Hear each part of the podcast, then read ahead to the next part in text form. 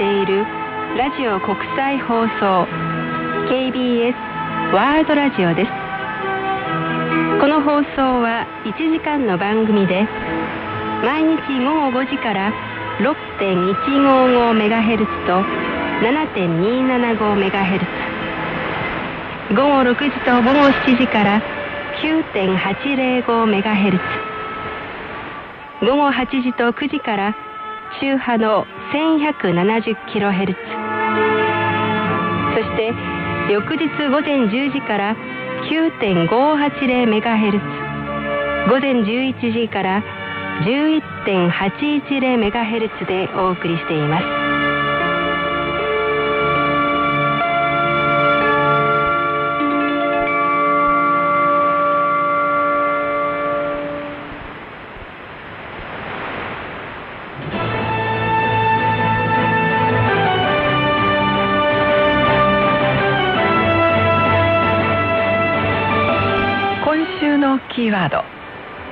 の1週間の主な出来事の中から2項目を選んで分かりやすく解説します。今週は北韓の核問題対話局面に転換か。そして韓国メキシコ FTA 交渉再開へ。この2項目です。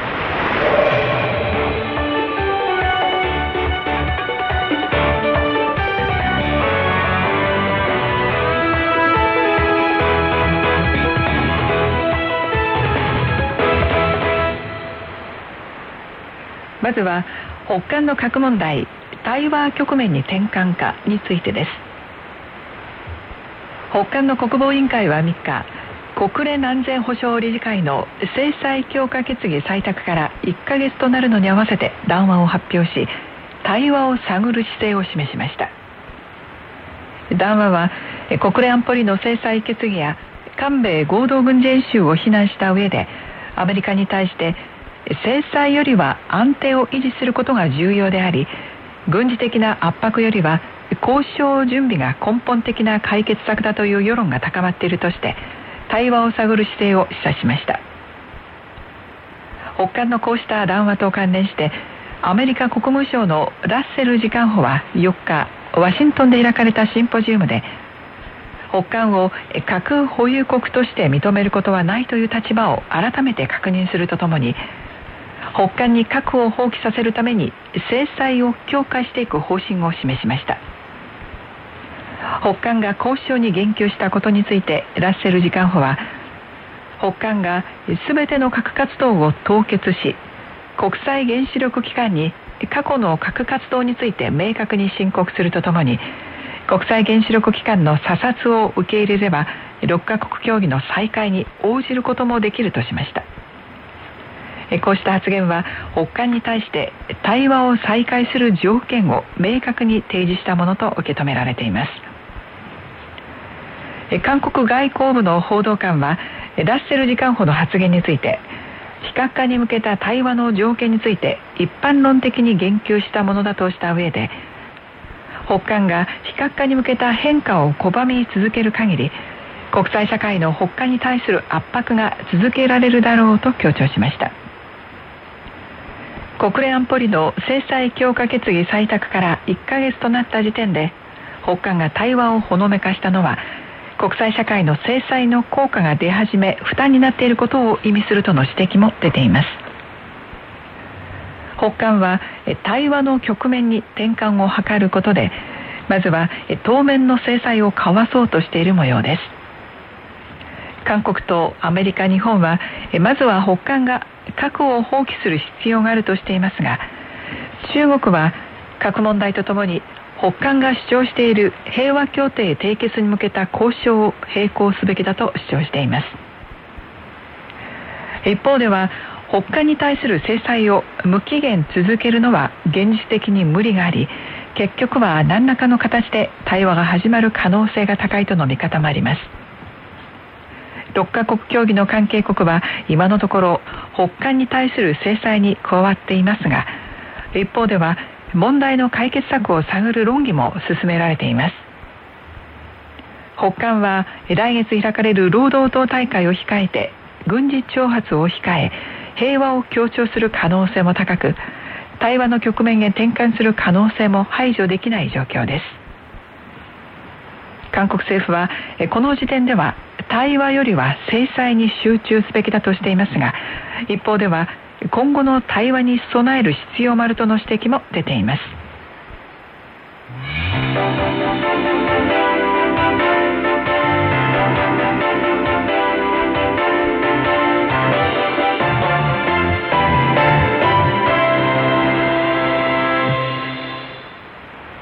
次は韓国メキシコ FTA 交渉再開へについてです。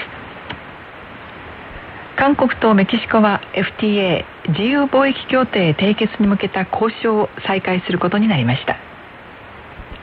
パクネ大統領は5日訪問先のメキシコでペニャニエト大統領と首脳会談を行い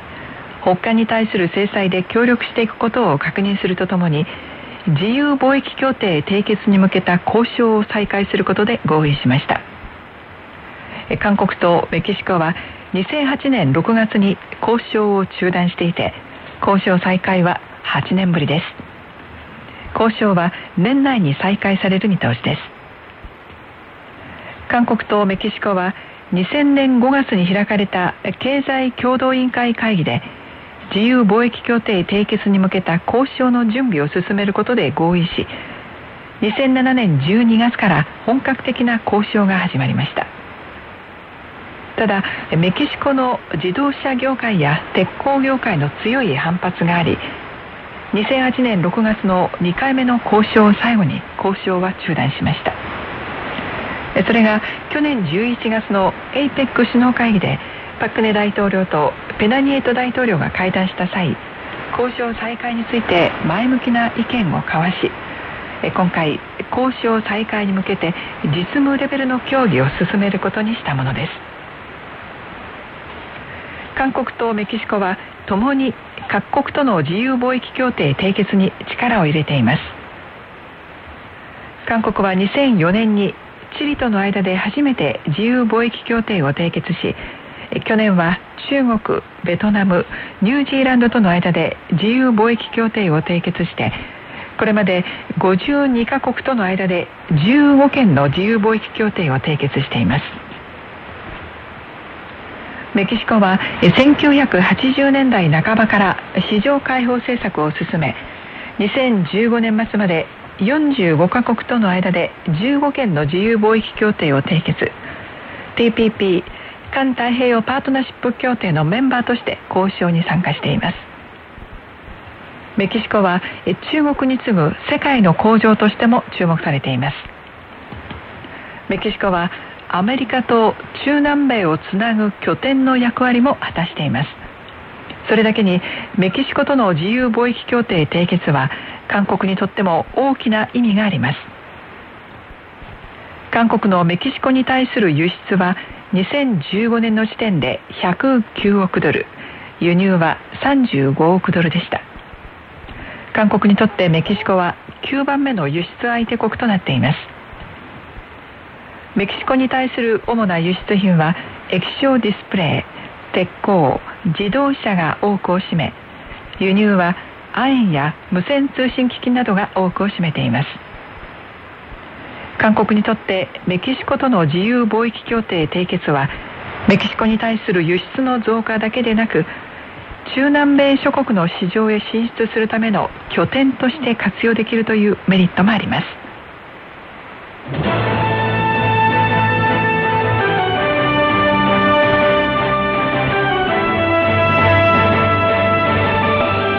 今週のキーワード。今週は北韓の核問題。対話局面に転換か。そして韓国メキシコ FTA 交渉再開へ。この2項目お伝えしました。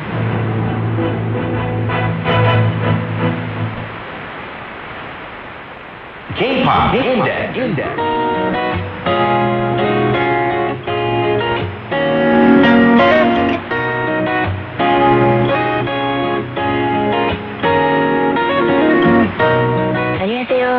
プインデックスナビゲーターの中枝しおりです。えこの1週間はお花見シーズンの真っ盛りでした、え先週の放送の時はまだあんまり咲いてないんですよねっていうようなことを言っていたんですけどもう一気に咲いてしまいましたね、え日本ご飯もこの間の水曜日 KBS の前の宵戸公園でお花見を楽しんできました。えー、日本ご飯でお花見をした時は、えー、乾杯っていうのはキリンビールでやったんですけどのひまわりさんが日本の春限定パッケージを用意してくれたんですね。でまあ日本の限定パッケージってね本当に可愛いですね、えー、日本ご飯一同で感動してしまいましたえこういった限定ものっていうのはこれまでは韓国にあんまり入ってこなかったと思うんですけどえ今年は結構限定ものが入ってきているみたいです。えひまわりさん曰くそのえ桜の限定パッケージがえ E マートで山積みになっていたということでしたしあと他にあのアサヒビールの限定ものも入ってきているみたいです、えー、韓国の人たちが見てもこういう桜満開のパッケージっていうのは可愛いですからね輸入されるようになってよかったと嬉しく思います。思っています、え、それでは今日のファーストナンバーです、え、ジュリア・ハートでチェリー・ブラッサム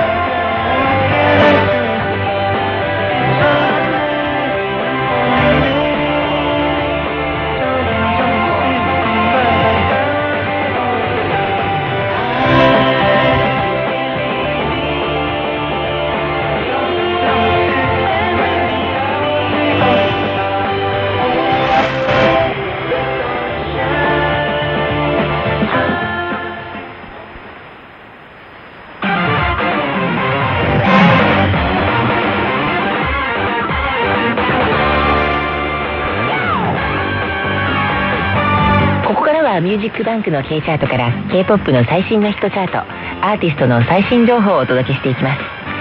K チャート4月第1週のトップ10です。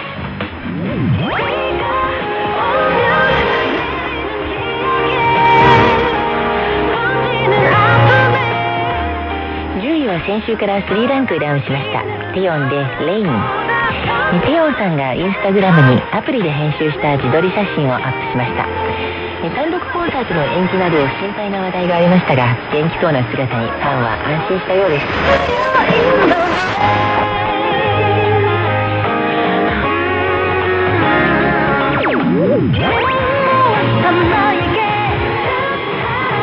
9位は先週と変わりません。ロザチングで「オヌークとウリヌーン」ま今日から私たちはメンバーのシンジさんがケーブルテレビで放送中の「週刊アイドル」にレギュラー出演することになりました。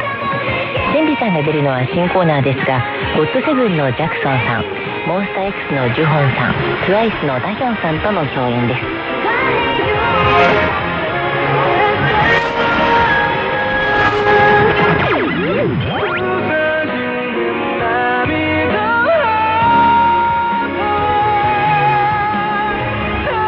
は2ランクのアップとなります。MC ザマックスでオディエド。どこへも。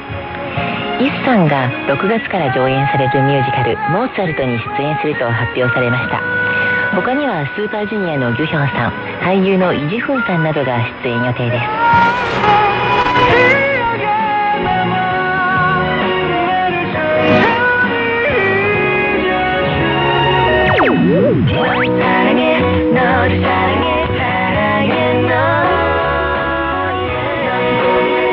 位はワンランクのダウンです。エリック・ナムウェンディで「モミンガバスプリング・ラブ」エリック・ナムさんが NBC バラエティ「私たち結婚しました」に出演することになりました。これは芸能人の仮想夫婦のリアルバラエティですが、えー、エリック・ナムさんはママムーのソラさんとカップルになります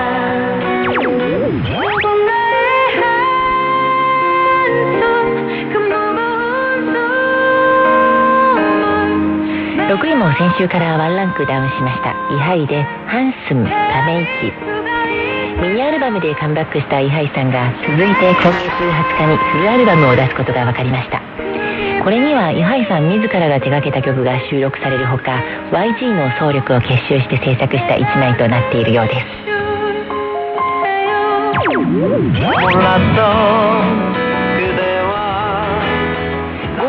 ンクダウンとなります。バスカーバスカーでポッコエンディング。桜エンディング。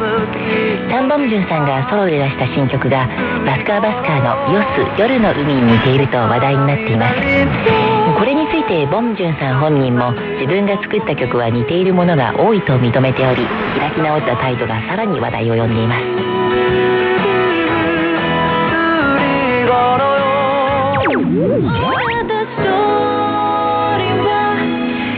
は3ランクのダウンとなりました。レッドベルベットで「チロルチルル」7月7日 KBS のライブ番組に出演した際メンバーのスーギさんが練習生時代につらかったことを告白しました。特別な出来事を辛いと感じたというよりは思春期を練習生として過ごしたので反抗心が芽生えてやめたいことがたびたびあったそうです。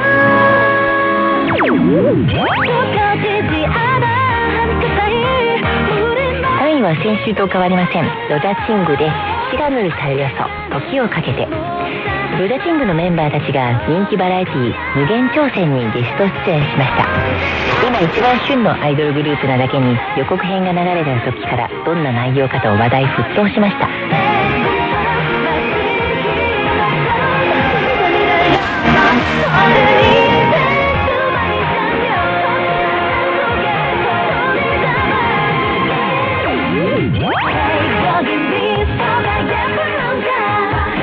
先週から変わらずママムーで「Non is Mondu You're the Best」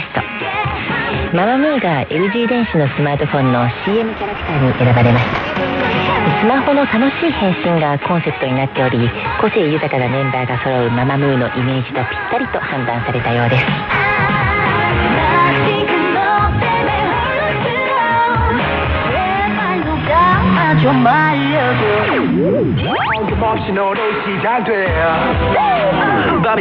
1位は初登場ですゴッドセブンでフライデビューから2年経ったゴッドセブンがミニアルバム「フライトログ」でカムバックしました大空へ羽ばたく青春がテーマの今回は滑走路をイメージさせるセットでタイトル曲のミュージックビデオを撮影しています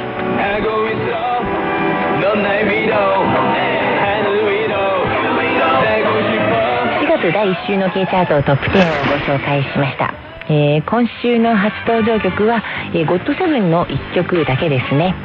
えー、でもゴッドセブンがミュージックバンクで1位を獲得したのは初めてのことなので強いインパクトを与えてくれました。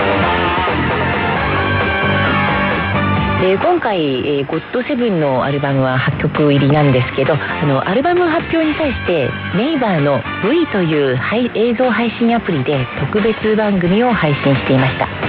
え最近はアイドルがアルバムを出す時にこの V っていうアプリと連動することがものすごく多くなっていますね、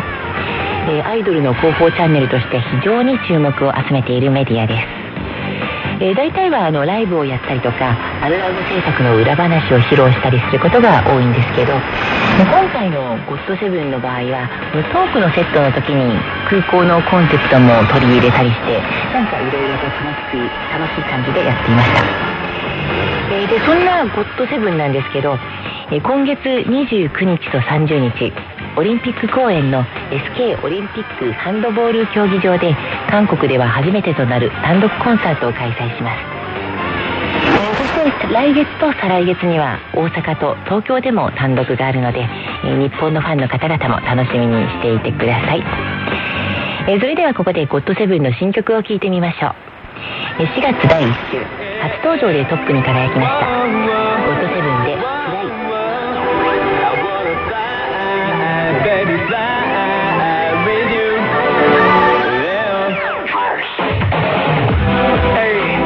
넌 행복하니 난 행복해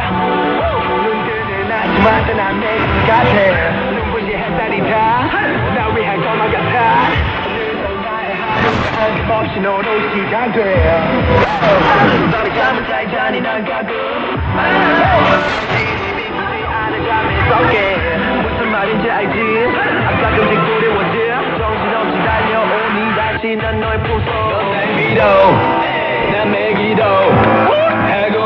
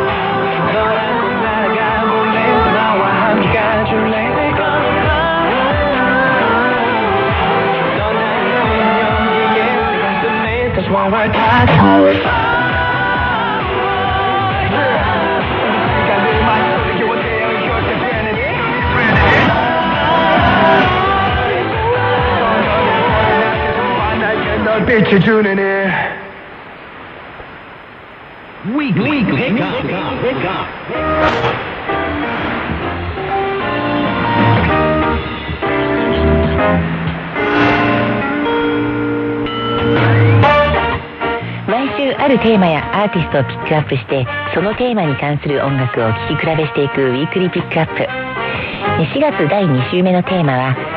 選挙。えー、今日のテーマは選挙です、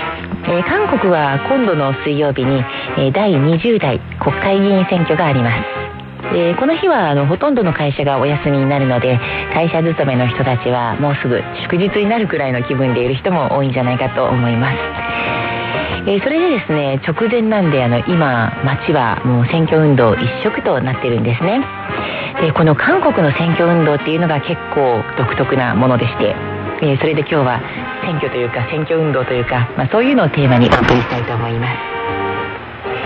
えー、韓国の国会議員は任期は4年なんですけど、え、途中解散がないので選挙はきちんと4年ごとに回ってきます。え前回は大統領選挙と同じ年に行われたんですけどえ今回は任期5年の大統領選より1年早く行われることになりますね。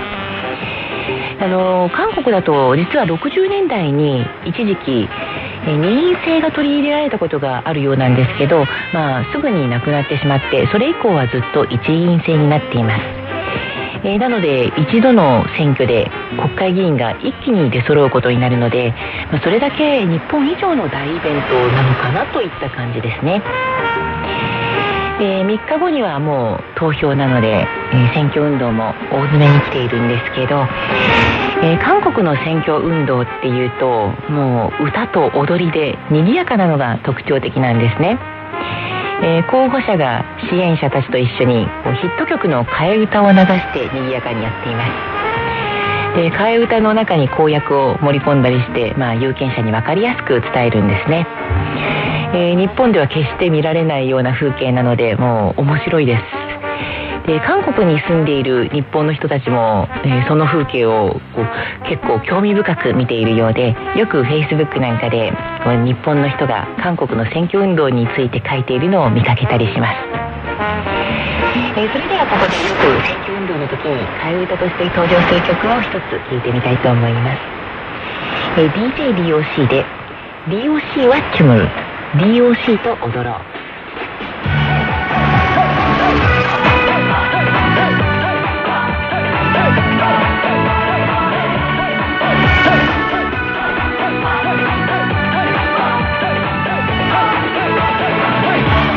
잘해야만 밥을 먹나요? 잘 못해도 서툴러도 밥 잘 먹어요. 그러나 주위 사람 내가 밥 먹을 때 한 마디씩 사줘 너 밥상에 불만이냐? 역시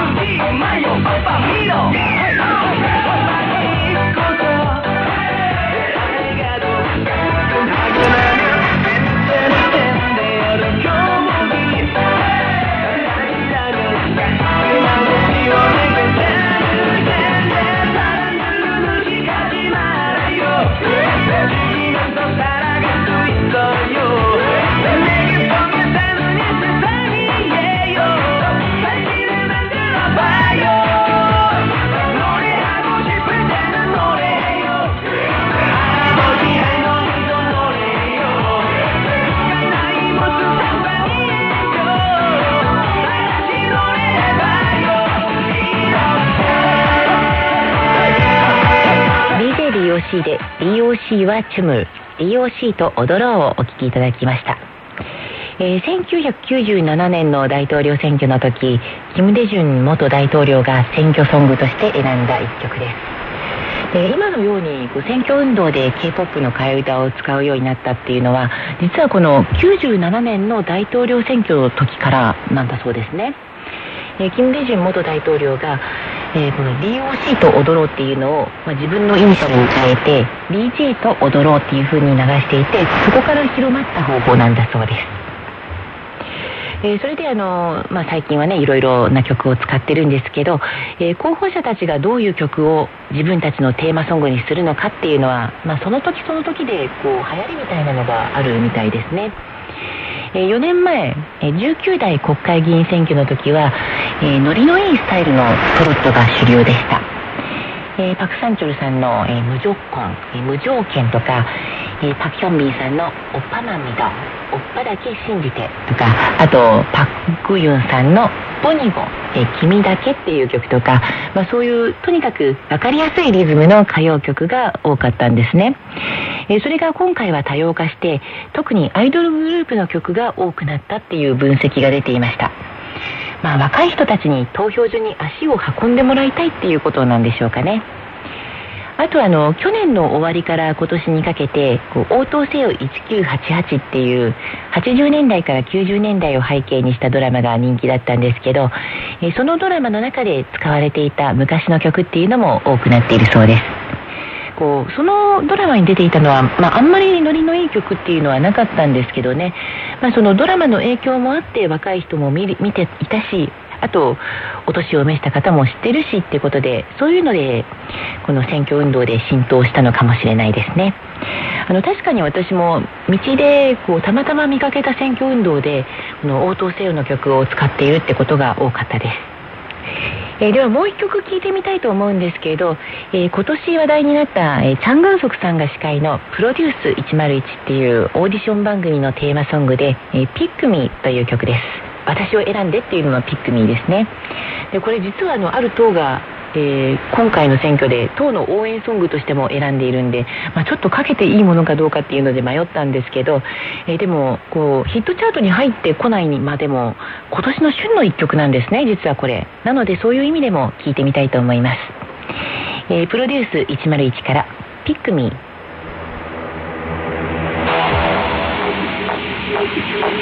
ちゃ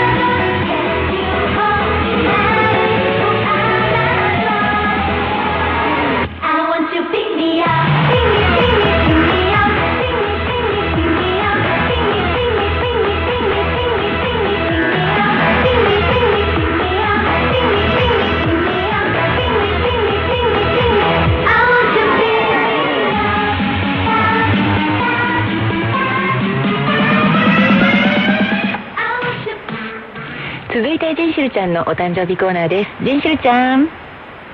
はーい。4月10日日曜日、今日がお誕生日の皆さんです。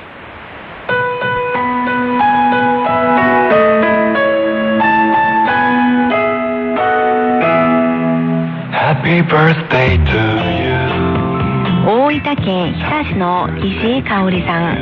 神奈川県秦野市の小池正弘さん京都市の柳香織さん神奈川県平塚市の麻生由里子さん福井県永平寺町の浅野要さん横浜市の遠山淳介さん愛知県稲沢市の金田勝志さん東京都町田市の遠隔文人さん群馬県の平野隆さん大阪市の浜中優子さん埼玉県吉川市の福田誠一さん横浜市鶴見区の杉浦紀明さん東京都杉並区の上一正史さん奈良県のラジオネーム愛聴者さん以上の皆さん생일축하합니다今日のプレゼントソングはイーグル5で어른들의동화 大人たちの童話です。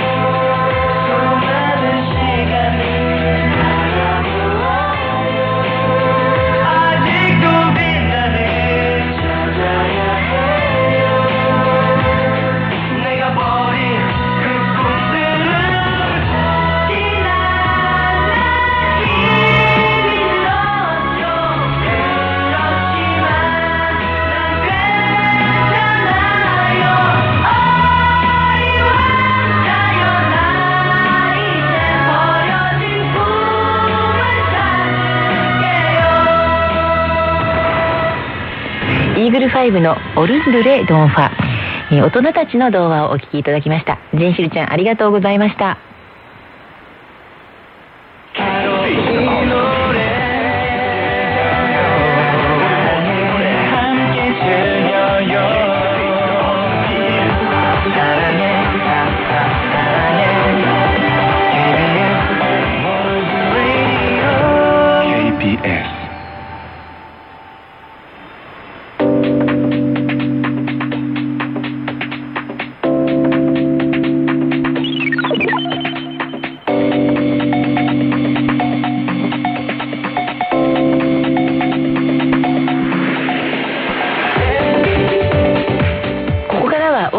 コラムニストの君ゆなさんと一緒にお送りする本音通信です。本音通信では毎月1回インディーシーンで活躍するアーティストの情報やインディーシーンのトレンドをお届けしていきます。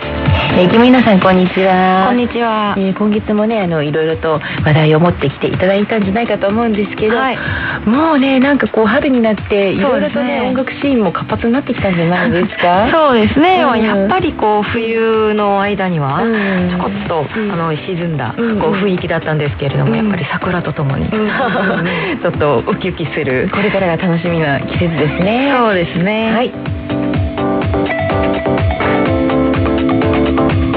えー、じゃあ今日はどんな話題を持ってきてくださったんでしょうか？はい今日はですねここ最近、うん、あの本音の中で結構耳によくする、うん、あの単語があるんですよ、あのクラウドファンディングというあの言葉なんですけれども、耳にしたことあります？クラウドファンディング、はい、っていうのはどういう？そうですねあのこれ英語なんですね、うん、クラウドが大衆、それであのファンディングがあの、まあ、お金を集めるっていう意味で、芸術家の中でやっぱりこうお金がない方々が多いんじゃないですか、すごく多いですよね、えー、もう若い者だし、もうあの学生だしだったらもうお金がないんですけど。にはお金がかかるそうなんですよ、そういう方々たちが、こう自分にもももしくは自分のプロジェクトにこう信頼を持ってくれるこうクラウドこう大衆を対してこうお金くださいっていうふうにお金を集めてまたそのプロジェクトを一生懸命こうやるっていうクラウドファンディングっていうのが、あのいろんなところで流行ってるんですけれども、あの実は本でって、あのもしくはインディーズミュージシャンって、そのクラウドファンディングってすごくなんか必要な、あの人たちじゃないかなっていう感じしません？お金がないですね。そうなんですね、実はこうインディーズっていうのも、あの独立っていう言葉でこうインディペンダントじゃないですか、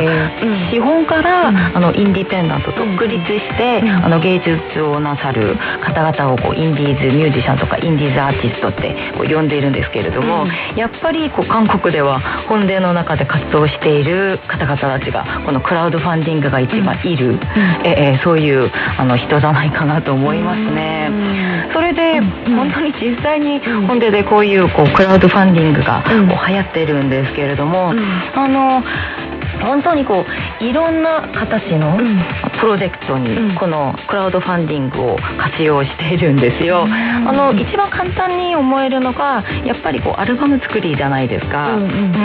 もうアルバム出したいけど、制作しかなくて、えー、出せない、こう貧しいアーティストたちがすごく多いんですけれども、そのあのミュージシャンたちがこう新しいアルバムを作ったり、あのショーケースを行いたい、もうちょっとあの大きい海年に行くと、うん、大きいロックフェスティバルを作るにも、このクラウドファンディングが最近すごく、あの流行ってるんですよ。だからあれですよね。なんか昔昔っていうか基本的にはあの、まあ、企業が投資したりだとかそ、ね,、れだとかあのこう政府の支援でとか、そういうのでお金が動いていたっていうのが、はい、そうじゃなくって、はい、いろいろと関心のある人だったら誰でもちょっとお金を助けてくれませんかっていうふうに、そのお金の出所が違ってきたっていうところなんですね。すごくこう楽しいんじゃないですか、うん、なんかこう考え自体がもう変わってきたっていう、うん、えー、そういう概念じゃないかなとも思い、うん、思うんですけれども、実はあの音楽界全般に思ったら、あの本でだけじゃなくて、あの海外のファンたちも、最近このあの韓国の音楽界に対するクラウドファンディングに興味を持っているみたいなんですよ。去年話題になったのがブラックピーっていう K-POP アーティストあるじゃないですか、その方々のヨーロッパのライブを全部クラウドファンディングで行ったっていうのがすごく話題だったんですよ。あの実際にパリとフィランズともポランドとかは成功しまして、ベルギーがすごく話題だったんですけれども、ベルギーって K-POP 好きな人いるっていうイメージあるんじゃないですか。なのにファンたちがこう、あの Facebook とかっていうこう SNS をあのあの活用しまして、ブラッピーのライブをもうあのベルギーでもうん。絶対もらいたいっていう、うん。その日清で、うん。すごくあのすごい勢いで、クラウドファンディングをしまして、うん。結局成功できたっていう。あのお金が集まったっていうことですねそうなんですよ、うん。ええええそういうプロジェクト成功の、うん。うんそういうエピソードもありまして、最近本当にこう音楽界のいろんな場面で、えクラウドファンディングが話題になるんですね。で今聞いてて思ったのは、はい。例えばその海外のファンがね、はい。ぜひあのうちの国に来てくださいということで、はい。それであのお金をまあ投資するんだったらね。それだったらまああ見たいだろうしなっていうのでわかるんですけど、例えばインディーズでアルバムを作るのにじゃあお金出してあげるよっていうなるほど。そういうふうなきっかけになるものっていうのはそうですね、メリットがあるんですよ、うん。それがですね、こう値段に対して全部違ういろんなメリットがうんこうかかってるんですっね。て、いうのはその出すお金にそうなんですよ、ううんまあアルバムの場合、ん。例えば1万ウォンだったらただまああのアルバムを送りますっていうくらいなんですけれども、10万以上ぐらいになったら、うん。お金を出した人がそのアーティストのアルバムの中にコーラスに参加できるようになったりとかもう30万ウォン以上、ん。こう投資こうお金を出しましたら、うん。例えば、うん。こうタトゥーのできるタトゥイストのミュージシャンの場合は、うんな人がいるんですか？ええええタトゥーをしてあげますっていう、へえあのそういうメリットをつけたりする、あのすごくいろんな形で、うん。ええええまあ、楽しいっていうか、うん。ユニークなメリットがつけるあのわけなんですへねえ。それでやっぱりこうファンとしたら、うん。お金を出すざるを得ないっていうか、うんうんうん出したくなりますよね。まあ、そういうこと言われたらえね、えもう。ただなんか、え。あのインディーズってねやっぱりすごくファンが多いってわけじゃないから、はいはい。そんなになんかあそれだったら出してあげてもいいかな出したいなっていうぐらいに心が動くファンが多いんですかね。でも意外とうん。いるみたいんですね。うん、例えばその、あのメリットっていうのが、うん。あのすごくいろんなこう文化にこうあのかけて、うん。こうかけてるんですよ。例えばこうタトゥーの話もしたんですけれども、あの例えばこうアルバムのカバーをうん。すごく有名なこうペインターイラストレーターがうん。こう担当した場合、ん。そのイラストレーターのもう本当のうん。絵うん。を差し上げますっていう、うん。そういうメリットとかも、うん。例えば音楽だけじゃなくて文化とか、うん。そういうこう絵関係にも興味のある、うん。そういう人だったらやっぱりこう耳がちょっとうん。あれってする、うん。えーそういうポイントなんじゃないんですかね。まあねそういう人もいるでしょうね。えーやっぱりそういう方たちがそのうん。大きいお金は、うん。えーそういう方たちが出してる、うん。そういうあの雰囲気なんですけれどもね、えー。まあ、いろんな意味でうん。最近、まあ、流行ってるし、ん。あのシーンの中でも,、うん。あのもう刺激になる、うん。例えばこうあの隣のバンドも成功したみたいよっていう話があったらやっぱりこううん。刺激になるじゃないですか。はいはいはい。うん。それで、うんまあ、いろんなこう話題になってる、うん。あのテーマなんですけれども、でもやっぱり、まあ、悪いところもあるんですよね、うん。例えばこう成功できなかった場合、お金が集められなかった場合は信頼性みたいなのがちょっと落ちる、うん。そういう危険性もあると思いますので、うん。やっぱりもうもう何でもかんでもうん。お金集めようファンを、ファンを集めようっていうよりは、うん。やっぱりこう必要なところにこう適切に活用した方がいいんじゃないかなと思いますね。でもなんかね本当にこうね音楽も何もはい。こう支援してくれる人あってこそファンがあってこその,、うんあのものなんで、はいこういうふうにみんなで力を合わせて作っていこうっていうのはね、いい動きなんじゃないかと思えー個いますけどね。人的にはやっぱりそういう雰囲気になるのがすごく嬉しいですね。うんはい。じゃあ今日は当然そういうので制作されたの中から持ってきてくださったんですよね。あね。の最近また成功したっていうか、うんお金を集めて音楽を作るようになった、うんこうバンドの音楽を持ってきたんですけれども、ソンギ・フェムダゴというバンドなんです。ええ。あの電子うなぎですかね。うん電気うなぎですかね。すごくうん面白い名前なんですけれども、うんこのバンドが4年ぶりにアルバムを出すんですけれども、またうん。クラウドファンディングで、うんあのあのニューアルバムを、うんうん。新しいアルバムを作るようになりました、うんうん。そのバンドあの4年前のアルバムでん結構話題だったんですね、こういい子たちが作る音楽、ん。そういうあの風のモダンンロックの,、あのバンドなんですけれども、あのその当時のあの2012年だったんですけれども、すごくあの有名だったし人気のあったバンドなんですよ、そのあの2012年に出したアルバムの中から「ソンゴンニ」という、はい、えーなんか剣士ですね。そうですね。はいはいそうです。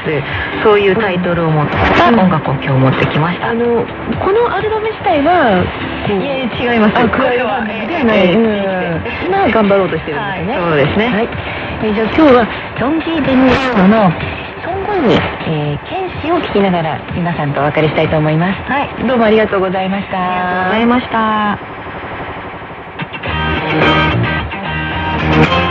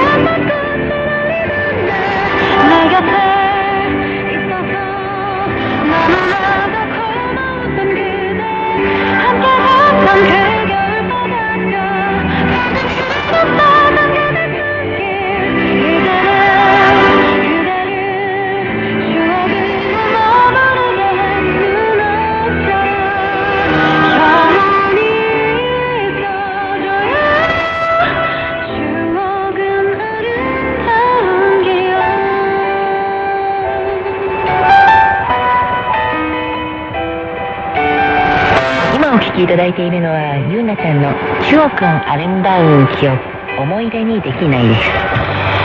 この曲桜散る春冬の海などまあいろいろな季節の思い出が出てくるんですけどやっぱりね春の思い出といえば桜になってしまうんですね、えー、そろそろお別れの時間が近づいてきました。来週の日曜日も50分間お付き合いください。K-POP インデックス。ナビゲーターは中枝しおりでした。